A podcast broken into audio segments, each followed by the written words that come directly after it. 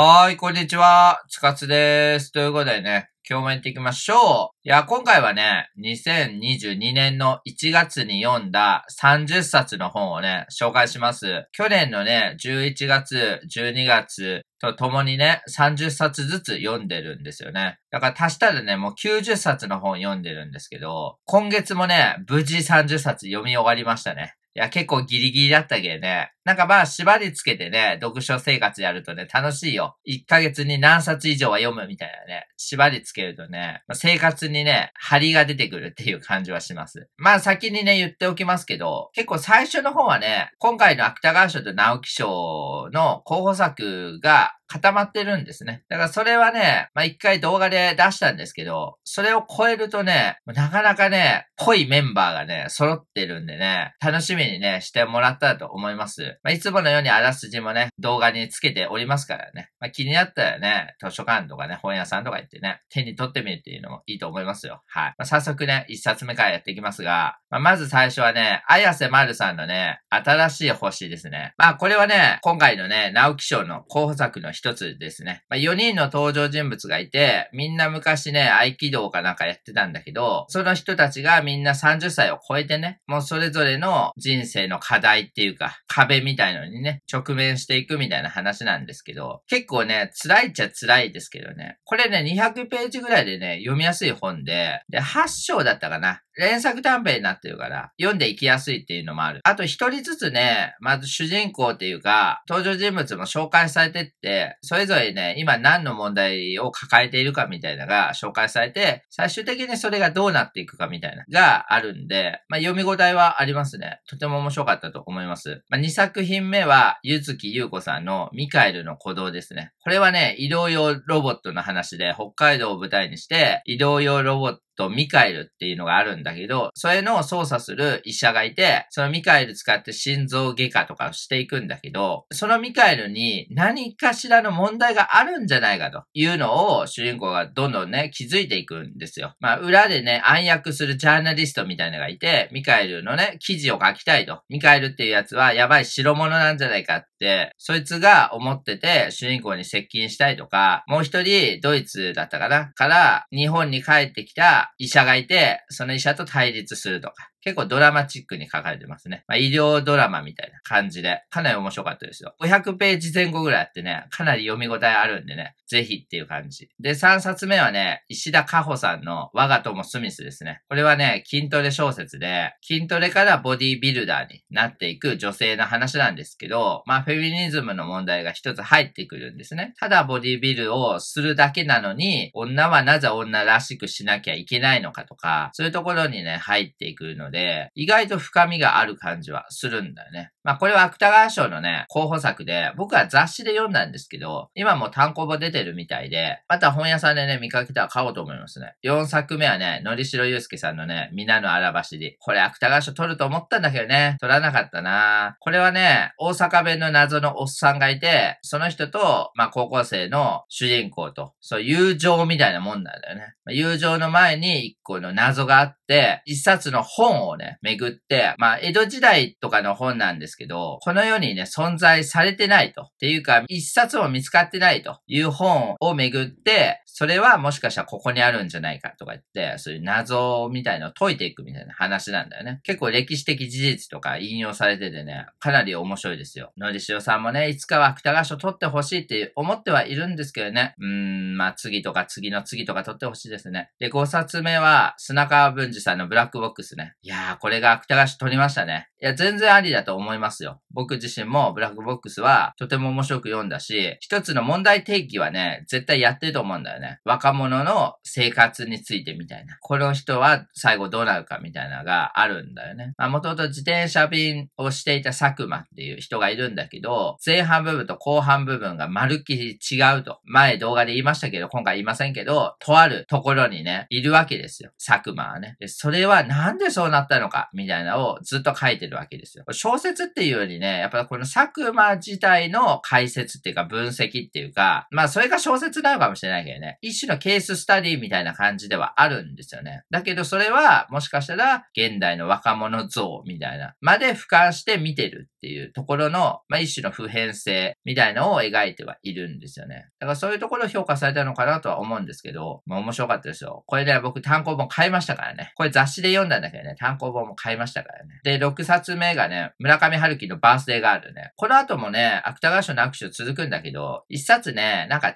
の読もうかなと思って。まあ、これはかなり短い小説なので、まあちょっと口直しみたいな感じでバセガール読んだんですよね。これはね、先月、先々月に続いて、いわゆるメンシック版って言って、これドイツのイラストレーターがね、イラスト描いてる、もう100ページもないような、短編1個しか入ってない本なんですね。バースデーガールね、僕大好きでさ、バースデーガールって20歳のね、誕生日を迎えた女の子が、イタリアン料理だったかなに勤めてるんですけど、なんやかんやがあって、そこのね、オーナーだったかなある老人に会うんですよ。で、その、ちょっとした会話をするんだけど、まあこれ短編だからネタバレね、しないようにするの難しいんですけど、まあしないようにしますが、その会話がいいんですよね。まあその会話が肝みたいなところで、最後すごいことになるみたいなみたいなね。まあすごいことならないんだけど、個人的にはすごいことになってると思いたいね。春樹らしいというか、まあ純文学らしいよね。本質だけを抜き取って、表層の部分はないみたいな、そういう小説だと思います。一種の偶話的ではあるよね。このバースデーガール本当に好きでさ、僕もね、こういうことをしたいなと思いますね。で、7冊目はね、大阪東馬さんの同志少女適用でですね。これも直木賞の候補作ですが、まあこれは独ソ戦の話ですよね。ドイツとソ連が戦争してた頃に、主人公のセラフィマっていう女の子は、ある村があって、、まあソ連の村ですが、ドイツにね、攻められて、もう村が全滅しちゃって、主人公だけね、生き残りになるわけですよ。まあ生き残った主人公は、あるソ連のね、女性だけのスナイパーの部隊に入るんですよ。で、そっから実戦投入されて、もう敵のね、ドイツ人をどんどん撃ち殺していくみたいな話なんですけど、まあ戦争の無誤さっていうのと、あと、女っていうところですよね。さっきの我が友スミスのようにね、一種の女性性みたいなのが入ってくるわけですよね。まあ、現代とね、当時は違うかもしれないですけれども、まあ、当時の女性の扱われ方みたいな、が結構あってね、主人公の強さと弱さみたいなのがね、見えてくるっていう感じはするんですよね。最後のね、終わり方も僕はとても好きで、あ、よかったなーって思いました。えー、8冊目はね、島口大輝さんのオンザプラネットね。これね、芥川賞取ると思ったんだけどね、取りませんでしたね。島口さんはね、1個前のね、鳥が僕らは祈りっていうのがあって、それがね、とても面白くて、2作目ね、これ雑誌で読みましたが、よかったね。これも単行本出てるみたいでね、欲しいんですけど、これはね、4人の大学生が映画を撮るために、鳥取砂丘まで行くっていう話なんだよね。まあ、ドライブですよ。ドライブ小説で、ずっと車の中で、ちょっと難しいね、哲学めいたことを4人でぺちゃくちゃ喋るっていう、まあ、それだけなんだよね。それだけなんだけど、僕としてはとても深かったと思ったんだよね。いい話だなと思った。これもさっきのね、新しい星のように、一人一人エピソードがあるわけですよ。4人いるから。で、その4人のエピソードと、あと哲学めいた小説とは何だとか、映画とは何だとか、世界の終わりとは何だみたいなに繋がってくるっていうか、繋げてるっていうかね、まあ、接続される感じが僕は好きでしたね。結構ね、メタ視点みたいなのが入ってくるところも面白くて、メタ小説ってね、やっぱり今はね、よくありがちっていうか、下手すりゃね、変な小説っていうか、面白くない小説になりがちなんだけど、だけど、これはとても良かったんじゃないかなと思ったね。面白かったですよ。で、9冊目はね、米沢ほのぶのね、国老城ね、直木賞を取りました。これはね、時代小説で、まあ、主人公がね、ある城のね、主っていうか、ある武将なんですけど、そこに黒田官兵衛がやってくるみたいな話でね、時代小説なのにミステリーもきちんと入っていると。で、ミステリーのね、謎が、結構やっぱその時代のね、本質みたいな、その時の時代だからこのミステリー、謎解きができるんだ、みたいなね。現在だったら、人のね、哲学っていうか、主義主張っていうか、思いみたいなのは、やっぱ丸っきし違うわけですよ。武士だったら失敗したら切腹しなきゃいけないとかさ、もう戦争があるから、命というものをかけてね、何かを守るとかあるわけだから、そういったところに結構関わってくる謎とか言うと、ちょっと、ネタバレなのかもしれないけど、ちょっと抽象的だからね、許してくださいっていう感じだけど、もうこのね、謎の部分はフィクションでしょうが、その周辺のね、武将とか、黒田官兵衛とかは、実際にあった事実を元にしてますから、そういった歴史小説ね、時代小説の部分もとても面白い。フィクションのね、謎の部分と結構合致してんだよね。事実とね。そういった点ではね、とても完成度が高くて、僕は良かったなと思いました。まあ、10冊目は今村翔吾さんの西洋の盾ですね。これも直木賞なんだよね。国老城と西洋の盾のダブル受賞で、時代物ね、二つ来ることあるんだと思いました。まあ方向性は違うかもしれませんよ。一個は謎解きで、一個はまあ戦争ものみたいなね。この採用の盾っていうのは、後半部分はずっと戦争やってんだよね。で、自分は石垣作りの名人っていうかね、そういう組織に属してるわけですよ。てか、その組織の長みたいな感じなんですけど、相手は鉄砲作りの組織がいて、石垣作りバーサス鉄砲みたいな感じなんだよね。侍同士が戦う戦争よりかは、そ武器を使ったりとかね、道具を使ったりみたいな、そういうちょっとね、変わった戦をするんですよ。そこの部分がね、とても面白くて、あっちがこういう手で来たからこっちはこうやるんだみたいなのを何回も繰り返すんだよね。で、そこのアイデアがね、面白くて、主人公は石を使うわけですよ。で、その石でね、城とかね、人を守るんですけど、そんなにアイデアってないと思うじゃないですか。石をね、どう使うかっていうさ、もうそれだけの話なんだよね。それだけじゃないけど、向こうは大砲とかで使っていくんですよ。で、大砲をね、いかに防ぐかみたいなで、ずっと頭働かせて、主人公は守っていくみたいなところが、本当に面白かったね。個人的には好きな話だなと思いましたね。ね。まあ、11冊目からは、芥川賞直木賞の候補はね、もう全部読んだので、こっからは新しいもんになるんですけど、長島優さんのルーティーンズですね。いや、これ本当に面白かったね。これルーティーンズは、主人公がね、作家の先生やってんですよ。てか、多分長島優なんですね。で、奥さんがいて、奥さんは漫画家かなんかで、で、その二人が子育てをするっていう、それだけの話なんだよね。何か大きなね、事件が起こるわけじゃないんですよ、これルーティーンズって。名前からしてルーティーンをね、こなしていくだけの話なんだけど、ルーティーンズになるとね、コロナがね、流行ってて、みんなコロナでね、てんやわんやしてんですよ。主人公たちの子供も、保育園だったっけ？幼稚園だったっけ？かなんかが休園しちゃって、で、それぞれ、まあ、サラリーマンじゃないんだけど、子供たちをね、まあ、日中ね、預かってくれるところがないので、自分たちのところに子供がいて、外でね、公園とかで遊ばせようと思ったら、公園のブランコとかが使えなくなってたりするんだよね。コロナでね。で、そういうところがあったりとかして、これ本当に面白かったよ。長島優ってね、サブカル作家って言われてて、芥川賞も取ってるんですけど、この中でもね、なんか仮面ライダーとか、プリキュアとか、桜大戦とかね、そういう固有名詞出てくるんですよね。それのね、使い方が本当にうまいわ。長島優。面白いなって思いながらね、読んでました。で、12冊目はね、吉村万一先生のね、哲学のハエですね。これはね、吉村万一の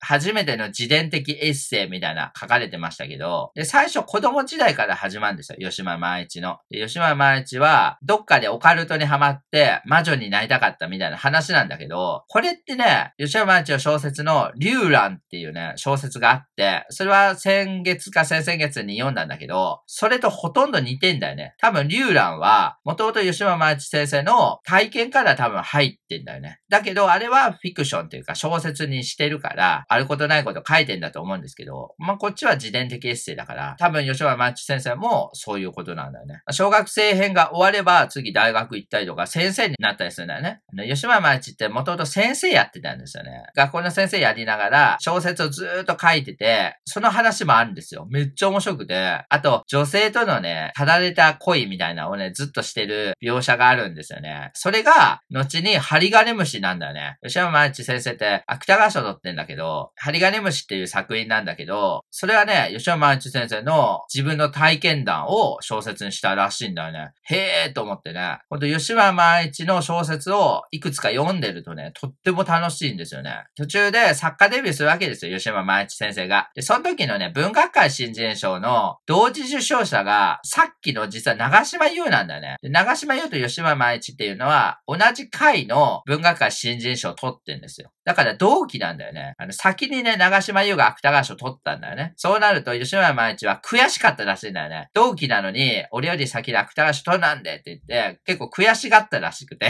で、なんか円形脱毛症とかになって、で、円形脱毛症がね、嫌だから、髪の毛剃って、あとバンダナ巻いてるんですよね。確かに吉村一先生ってバンダナ巻いてんだよね。いつも写真バンダナ巻いてんだけど、それって当時、円形脱毛症で髪の毛抜けてきてみたいな、ね、そういう作家の苦しみみたいのが体にめちゃくちゃ出てきて、それをまあ隠すじゃないけど、うまくやったのがあのバンダナらしい。へーと思ってね。これね、めっちゃ面白いよ。一種の文学論にもなってるし、創作論にもなってるって感じで、ちょっと面白かったね。で、13冊目はね、金近大樹さんの剥き出しですね。いや、これ読んじゃいましたね。これはね、いわゆる EXIT のね、お笑い芸人 EXIT の金近さんの、これは自伝的小説なんですけど、最初小学生時代からあって、その小学生っていうのが、典型的な ADHD みたいな感じで、勉強もできないと、落ち着きがないと、もう悪いことばっかりしちゃうと、その悪いことばっかりしてる中で、どんどん成長していくわけですよ。中学生になった後に、まあ、ヤンキーみたいになっていくんですよね。で、もう暴力を振るいまくってたみたいな、喧嘩ばっかりしてたみたいな話があるんですよ。で、そっからね、俺って何がしたいんだろうみたいになってきて、夜の世界みたいなね、入っていくんですよ。で、夜の世界の斡旋ですよね。売春の斡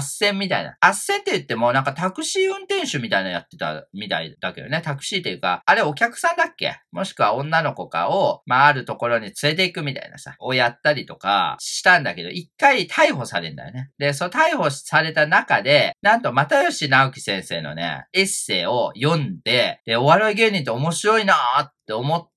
お笑い芸人の道に進むんだって。へーと思ってね。いや、面白いと思いましたよ。なんかこれね、読めてよかったなと思いました。で、14冊目は、ルイーズ・グリックさんの野生のアイリスですね。これだけね、海外文学なんですけど、これ2020年だっけ？ノーベル文学賞を取ったルイーズ・グリックさんね。アメリカの詩人ですが、この野生のアイリスは2021年かな去年かなに初訳されたんですよね。初めて翻訳されたと。で、あとね、これ、角川から出てんだよね。角川からこういうの出るんだと思って、視聴者とかじゃないんだと思って、ちょっとびっくりしたんだけど、で、これ中身見ると、そう、植物をね、テーマにした詩がたくさんあるんですよ。ていうか、なんか主人公みたいなのが3人ぐらいいて、植物を育ててる人とか、あと神様みたいな、神様も詩を書くんだなと思ったけど、それぞれの主人公の思いみたいなね、が詩になってんですよ。結構植物を通しての人間と神と、あと植物との参加関係みたいなのを描いてると思ったんですけど、解説もついててね、良かったですよ。面白いなと思いました。で、15冊目はね、最果て大飛さんのね、パパララレレルルですね。これはね、短編小説ですね。で、短編って言ってもね、小編みたいな、めっちゃ短いやつが30ぐらい入ってんじゃなかったかな。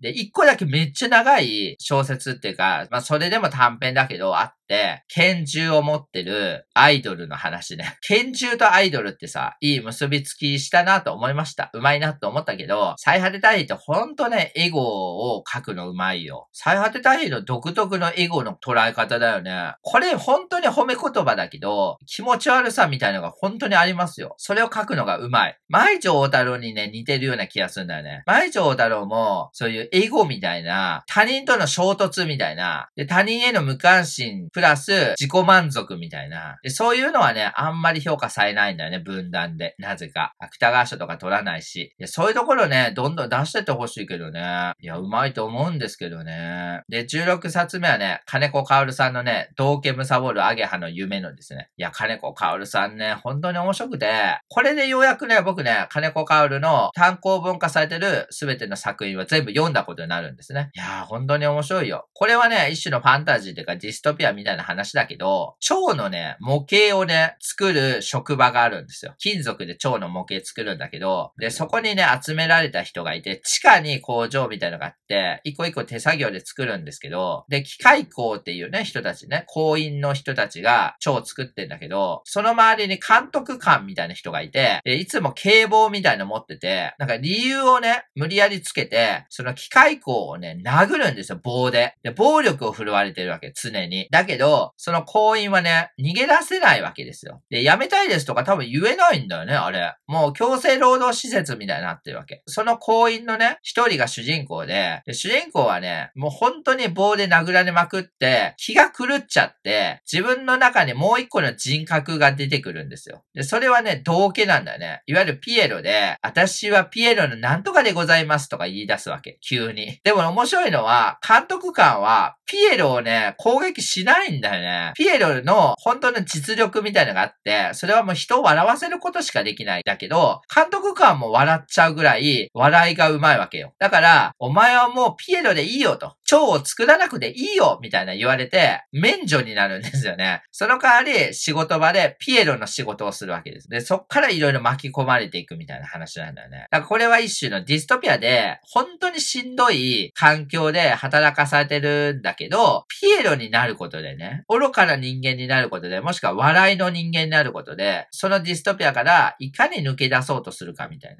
ところがあるんですよ。それがね、うまく書かれてるね、最後も良かったと思ったんだよね。うまいなと思ったよ。さすが金子ある。近いうちにね、芥川賞とか候補になると思うんだけどね。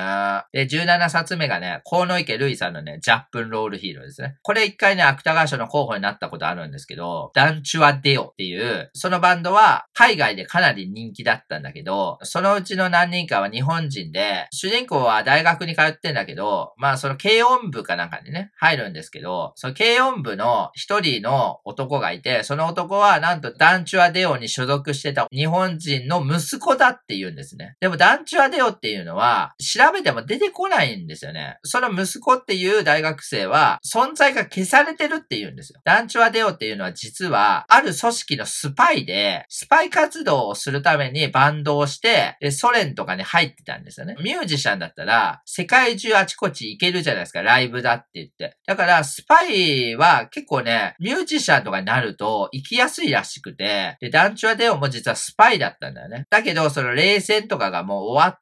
存在ごと消されたと。そういう資料が本当に残ってないと。だから主人公はね、半分嘘だって思ってるんですよ。団地はデオの存在は。だけど、なんやかんやあって、主人公と、で、あと女の人がいるんですよ、大学生の。で、その人ともう一人、さっきの男ね、団地はデオの日本人の息子と称する、その三人で、団地はデオっていうバンドを組むんですよ。だから二代目だって言うんですね。で、それで活動していくんですよ。で、どんどんね、メジャーデビューとかしていくんだよね、その団地はデオが。だけど、設定は昔いた団地はデオを模して、コピーして、で、カバーしてるバンドなんだっていうのを言っていくんだけど、いや、これね、後半ね、ドカーって変わってきて、実は本当にいたんじゃないかみたいななってくるし、あと組織同士のね、まあ、暗殺とか、あと戦いとかね、そういうのに巻き込まれていくんですよ。とても面白い小説で。これね、帯かなんかにね、これぞポストトゥルース文学だみたいな書いてて、嘘なのか本当なのかわかんないみたいなところをずっとやり続けてる小説なんだよね。あと18冊目はね、小川陽子先生のね、遠慮深い歌種ですね。これはね、エッセイですね。小川陽子先生のエッセイ集で、最初の方は本当にちょっとしたことをずっと書いてるんですよね。僕はあんまりね、エッセイって読まないんですけど、まあこれ最近出た本だから、ちょっと気になって、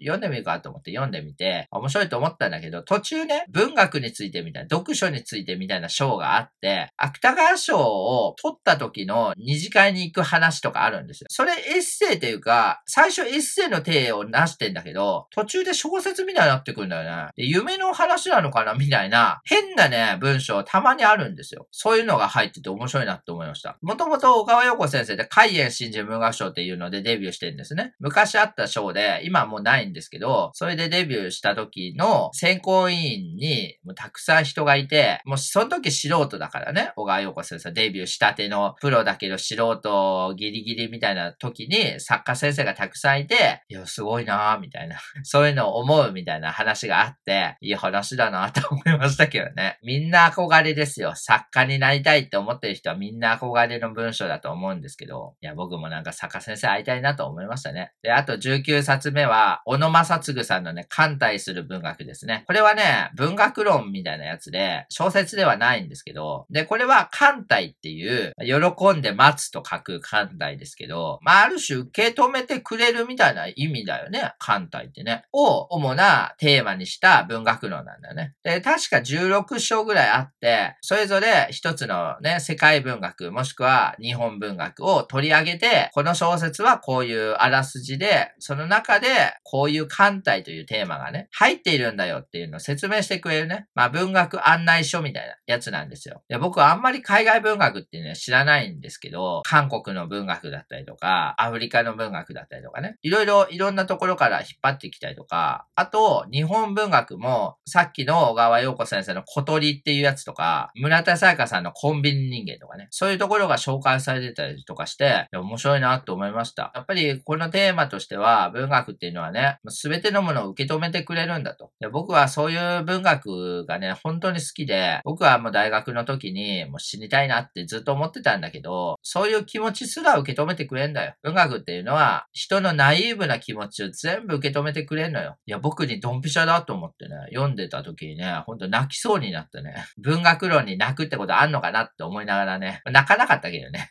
でも泣きそうになって、いや、いい本だなと思いましたね。で、あと20冊目がね、ね吉田修一さんのオリンピックに触れるですね。これ面白かったね。吉田修一のね、小説って久しぶり読んだけど、うまいね。これはね、短編集で4つの話があって、個人的にはやっぱり最後のね、表題作オリンピックに触れるが本当に面白くて、まあ、全部の短編にオリンピックっていうのが出てくるんだよね。で、それぞれね、中国とか、上海とか、香港とか、そアジア圏のね、都市が出てきて、で、みんなね、何かしらスポーツにまつわる主人公なんですね。で、一人はボート選手とか、一人はね、スケートリンクの掃除する人とかね、そういう人たちが出てきたりとかするんだけど、最後のね、オリンピックに触れるは、普通のサラリーマンの話なんだけど、まあ、東京オリンピックね、で、もうコロナ禍ですよ。コロナ禍で無観客でもう東京オリンピックをするっていうことになって、開会式か閉会式だっけの時に、まあ、主人公サラリーマンやってんだけど、その後輩かな？後輩の人がいて、その人がその式を見たいって言うんですね。でも無観客だから入れないってことになって、で、どうするかみたいな話なんだよね。いや、ちょっと感動したわ、これ。うまいと思った。悲しくなってきた。切ない話多いんだよ。で、スポーツっていうのは、本当にどんだけ努力しても、結果が出なければ終わりだから、そういうね、厳しさがちょっとあるでしょ。それがね、書かれてる部分があってね、辛いなって思いましたね。いや、面白かったよ、とても。で、残り10冊ですが、21冊目は肌圭介さんのメッシですね。いや、前回ね、肌圭介さんのファントムっていうのを読んだんですけど、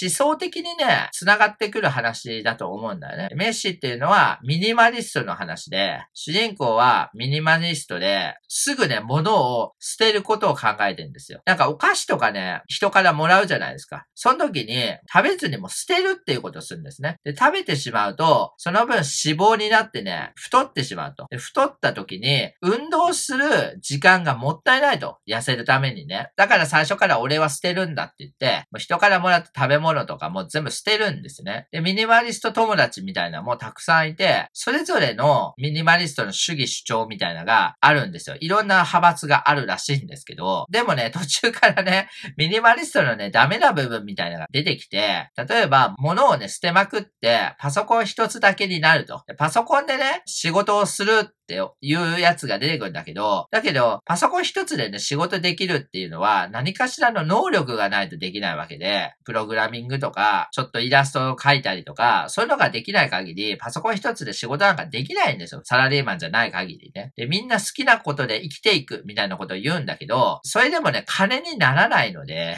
動画をね、違法アップロードして、その広告で食っていくやつとか出てくるんですよ。それはパソコン一つでできるんだけど、明らか犯罪なんだよね。だからね、物を捨てまくって、何もかも捨てまくるね、人間関係すら捨てまくるっていうことをね、するとね、痛い目合うよみたいな、そのミニマリストは半分ね、批判してるような小説でもあんだよ。ちょっとブラックなんだよね、だからね。で、22冊目はね、チェシルさんのね、ジニのパズルですね。いやこれ本当に良かったわ。これもね、芥川賞の候補に一回なってんですけど、主人公ジニっていう人で、ジニはね、問題を起こしまくるっていうね、ことで、最初日本に住んでたけど、一回ハワイに行って、で、今アメリカのオレゴン州かなんかいるんですけど、問題児っていうよりかはね、ちょっと敏感なんだよね。感受性がとても高いんですよ。で、ジニは在日韓国人かなんかで、小学校の時は普通の学校行ってたんだけど、中学校だっけかなんかに入って、朝鮮学校に入るんですね。だからこの小説ってめっちゃ朝鮮学校にね、詳しくなれるよ。で、朝鮮と韓国と日本の三角関係みたいなのもずっと書かれてて、へーって思って。主人公が朝鮮学校に行ってた時に、テポドンがね、撃たれるんですよね。で、テポドンが撃たれた時に、北朝鮮アンチみたいなのがね、日本中に広がった時に、主人公がチマチョゴリをね、着てるんですよ。で、チマチョゴリを着てた時に、ちょっとした乱暴をね、受けたりするんだよね。お前はどうせ朝鮮鮮人だろみたいなで、差別を受けたね。結構差別の話もめっちゃ入ってて、心痛むなって思いました。結構きつかったね。だからそういう一種のね、いろんな感情であるでしょ。もしくはいろんな認識っていうか、見ないふりをしてるようなことを、見ないふりをすることができない主人公なんだよね。だからそれをあらわにすると嫌がる人いるでしょ。でも主人公はあらわにしたいと。ね。なんでみんな見てみるふりすんねんと思って、私がそれれを言ってやるって言って、言いまくると、お前は問題児だって言われちゃうっていうね。僕もどちらかというと言っちゃうような人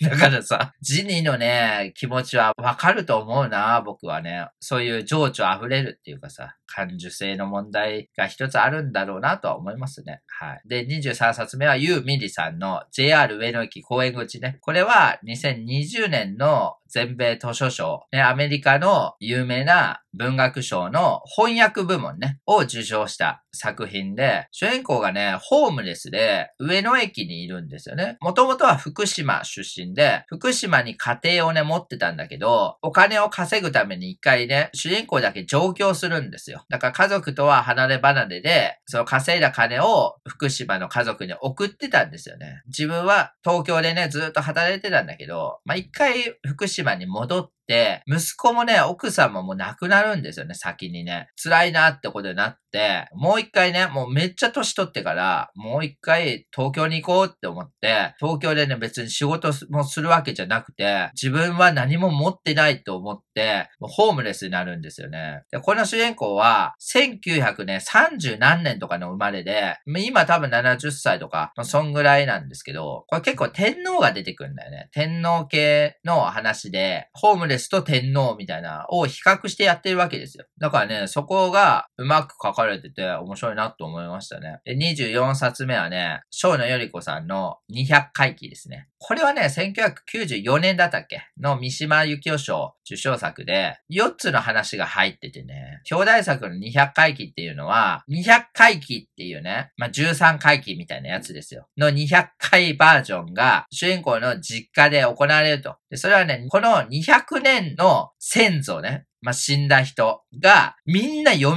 てくるお祭りなんだよね。お祭りっていうか観光総裁みたいなやつだけど、なんかね、その祭りにね、参加するためには、トンガラシ汁って言って、めっちゃトンガラシを入れた辛いスープ飲まなきゃいけないんですよ。あとね、なんか家がね、かまぼこになるみたいな、ちょっとファンタジー入ってんのよ。ファンタジーっていうかシュールレアリズムみたいなのが入ってて、変な小説で。でもこの中でね、一つね、面白いなって思ったのは、あけぼのの帯っていう小説が入ってるんですよ。他にね。それが良かったね。これ読んでほしいわ。あけぼのの帯。すごいよ。僕は好きだなと思いました。で、25冊目は、古市のりとしさんの平成くんさよならですね。これも芥川賞一回候補になったけど、僕ね、読んでなかったんですよ。平成くん読んでみるとね、面白かったよ。結構説明口調な部分はちょっと気になる感じするんだけど、意外とね、僕好きだなって思ったよ。その安楽死をテーマにしてんだよね。安楽死がもう合法になってってて、死にたいなって思ったら、安楽死の施設みたいなとこ行ったら、殺してくれるんですよね。で、平成くんっていう主人公がいて、平成くんは平成元年生まれなんだけど、めっちゃメディアにね、取り沙汰されてるわけですよ。古市のりとしを思わせる感じのテレビによく出る人みたいな感じらしいんだよね。その平成くんは、でも、平成がもう終わると。まあ、今令和になってますけど、当時平成が終わるってなった時に、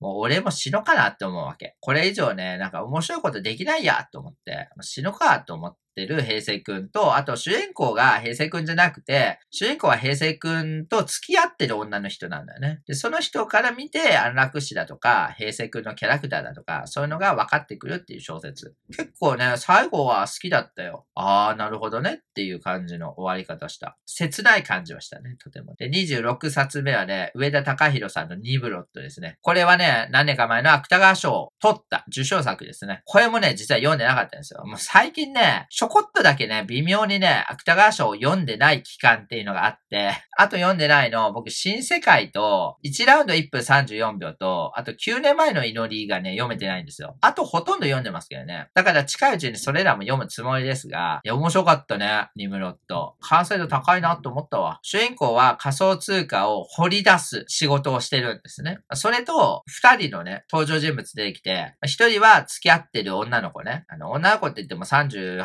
歳とかだったっけ？なんかその辺の女の人で、で、その人は昔結婚してたんだけど、離婚しちゃって、あと子供ができたんだけど、それもね、堕胎しちゃった女の人いて、あともう一人ニムロットっていう、ニムロさんっていう人がいるの。ニムロさん。その人は小説を書いてるんですよ。で、何回か純文学系の新人賞の最終候補をね、3回なったんだけど、取れなかったと。それが原因かわかんないけど、うつ病を発症し、で、仕事も一回休んでしまったみたいな人がいて、で、そのニムロさんから、ダメな飛行機コレクションっていうね、メールが送られてくんですよ。で、それは人類がね、今まで作ってきた飛行機っていうものの中で特に、これは失敗作だろうっていう飛行機があって、それがたくさんあるわけ。デアゴスティーネみたいに一個一個紹介してくれるのよ。ニムロさんが主人公に対して。それがうまいこと着地するんだよね。この小説。いやー、面白いと思った。完成度高いなって思いました。これも切ないね。とっても切ない 話だと思いました。はい。で、27冊目は、長野ダンさんのね、社軸ですね。長野ダンさんってね、もともと歌人なんですけど、短歌のね、歌人なんだけど、結構最近はさ、文芸誌でいくつか発表されて小説とか出してたよね。これ主人公が、まあ大学生になってんですけど、大学生で知り合いのね、外国の女の人がいて、その人に紹介されてね、ホストに行くんですよ。で、ホスト通いするっていう話で、主人公もドンペリとか開けちゃって、150万円とか なるんですよ。で、主人公のね、親が、実は結構な地元のお金持ちみたいな人で、お金は持ってんですよね。だからどんどんホストに狂っていくんだけど、だけど、そのホストっていうのが、聖夜っていう男の人がいて、あとね、この人はホストじゃないけど、もう一人男の人いいんですよ。男っていうのは実はゲイで、そのゲイの男は聖夜のことが好きなんだけど、主人公も聖夜のことが好きなわけ。だから、この3人が参加関係になってんだけど、でもね、これ面白いのは、取り合いをね、するんじゃなくて、もうみんなでね、やっちゃいましょうよって言って、3P をするっていう話なんだよね。いい方向性に行ったなと思いましたよ。あのね、変にね、恋だとか愛だとかにね、走ってないところがいい。てか、最終地点が変だよね、この小説。主人公が結局何をしたいのかっていういうのが、多分一般的に考えて、ちょっとわかんないんですよ。でもね、わかるっちゃわかるよ。わかるっちゃわかるんだけど、そこ行くのみたいな、ちょっとギャグみたいなのが入ってる気がすんだよね。面白いよ。面白いけど、深刻さみたいのもあって、本人は至って深刻、シリアスに 3P をしたりとか、人間関係考えたりとか、そこの問題があったりとか、なんかね、面白い小説だと思った。28冊目はね、町屋良平のね、本の子供ですですね。これね、ついに読んじゃったよ。僕ね、これ読むのにね、1ヶ月かかってますよ。マジ時間かかったわ。これ自体は300ページぐらいしかなくて、そんなに分厚いわけじゃない。だけど、難しいの。とっても難しい。だけどね、僕の中で、もうね、今年のね、2022年のベスト3には絶対入るわ。すごい小説だと思った。町屋良平ってね、比較的にね、優しいっていうか、読みやすいっていうか、青春小説みたいな、わかりやすい小説書くイメージあったんだけど、これね、この中にも書いてるけど、一つの詩小説なんだよね、本の子供ってね。主人公は町屋良平なんですよ。で、町屋良平が、俺は詩小説を書こうかなと思ってるんだけど、みたいなところから始まるんだよね。だから詩小説なんだよね。なんだけど、これ町屋良平が小学生の時に会った安倍くんっていう人がいるのよ。安倍くんはその時小学生なんだけど、もうその時点でお母さんとお父さんがいないんですね。で、なんでかっていうと、お父さんがお母さんを殺してるんですね。お父さんはそれで逮捕されてるんで、で、人殺しの子って言われてるわけですよ。で、児童養護施設に入ってるんですね。で、その安倍くんがいるんだけど、その安倍くんがちょっと成長した時に、多分ね、18とか、まあ、20歳ぐらいで、主人公も同い年だから、まあ、その時にたまたま会うんですね。大人になってから。で、その時に、おう、安倍くんとか言って、で、安倍くんは今何してるかっていうと、小説をちょっと書いてると。それは別にプロになってるわけじゃなくて、むしろプロになるのは町屋良平の方で、町屋良平はその時プロじゃなくて、後に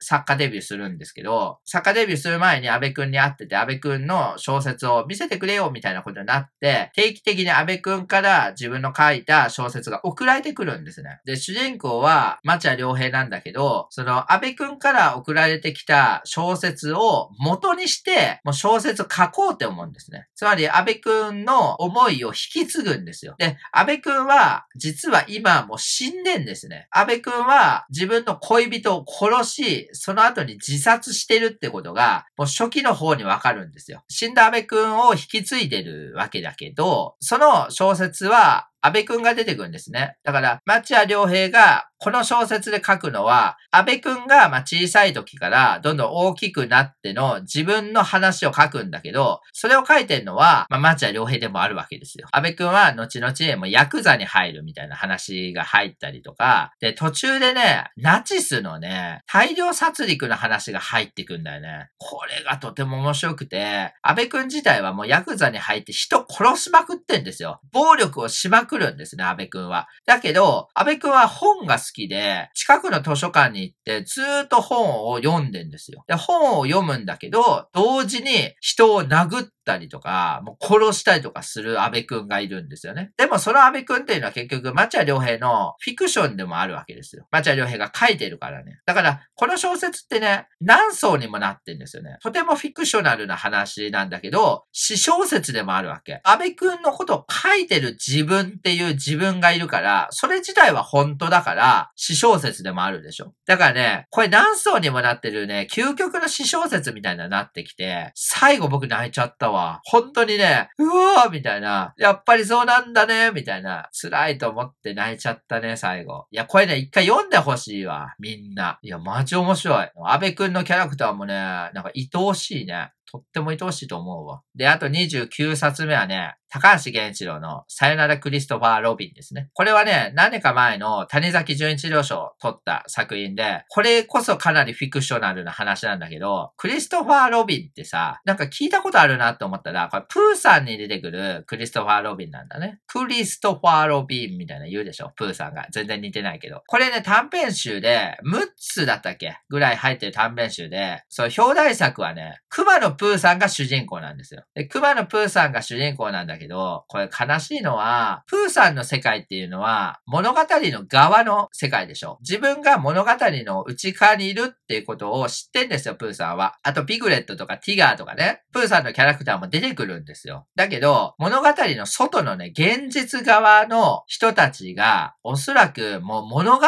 というものを書かなくなってしまったんですよね。そう捉えれるんですよ。外の世界の様子は全くわからないけど、そういう物語っていうのがなくなってしまって、プーさんの世界ね。プーさんの世界のものがどんどん消えていくんですよね。で、プーさんたちはやっぱ困るわけですよ。物がなくなっていくから、で、世界が消えていくから、自分たちで物語を考えないとって思って、一日一つ物語を考えるんですよ。そうすると世界は消えないんだけど、でもね、それって半分ね、無理やり物語を考えてるから辛くなってくんですよね。楽しんで物語を書いてるわけじゃなくて、辛いまま無理やりやってるから、ピグレットだったかなもう僕はもう疲れたよって言って書かなくなったら、次の日からピグレットいなくなってたりとかするんだよね。どんどんどんどんプーさんの世界っていうのがなくなっていくみたいな話なんだよね。いや、これ辛いと思って、そういう物語の消えていく悲しみっていうか、虚しさみたいな、があって、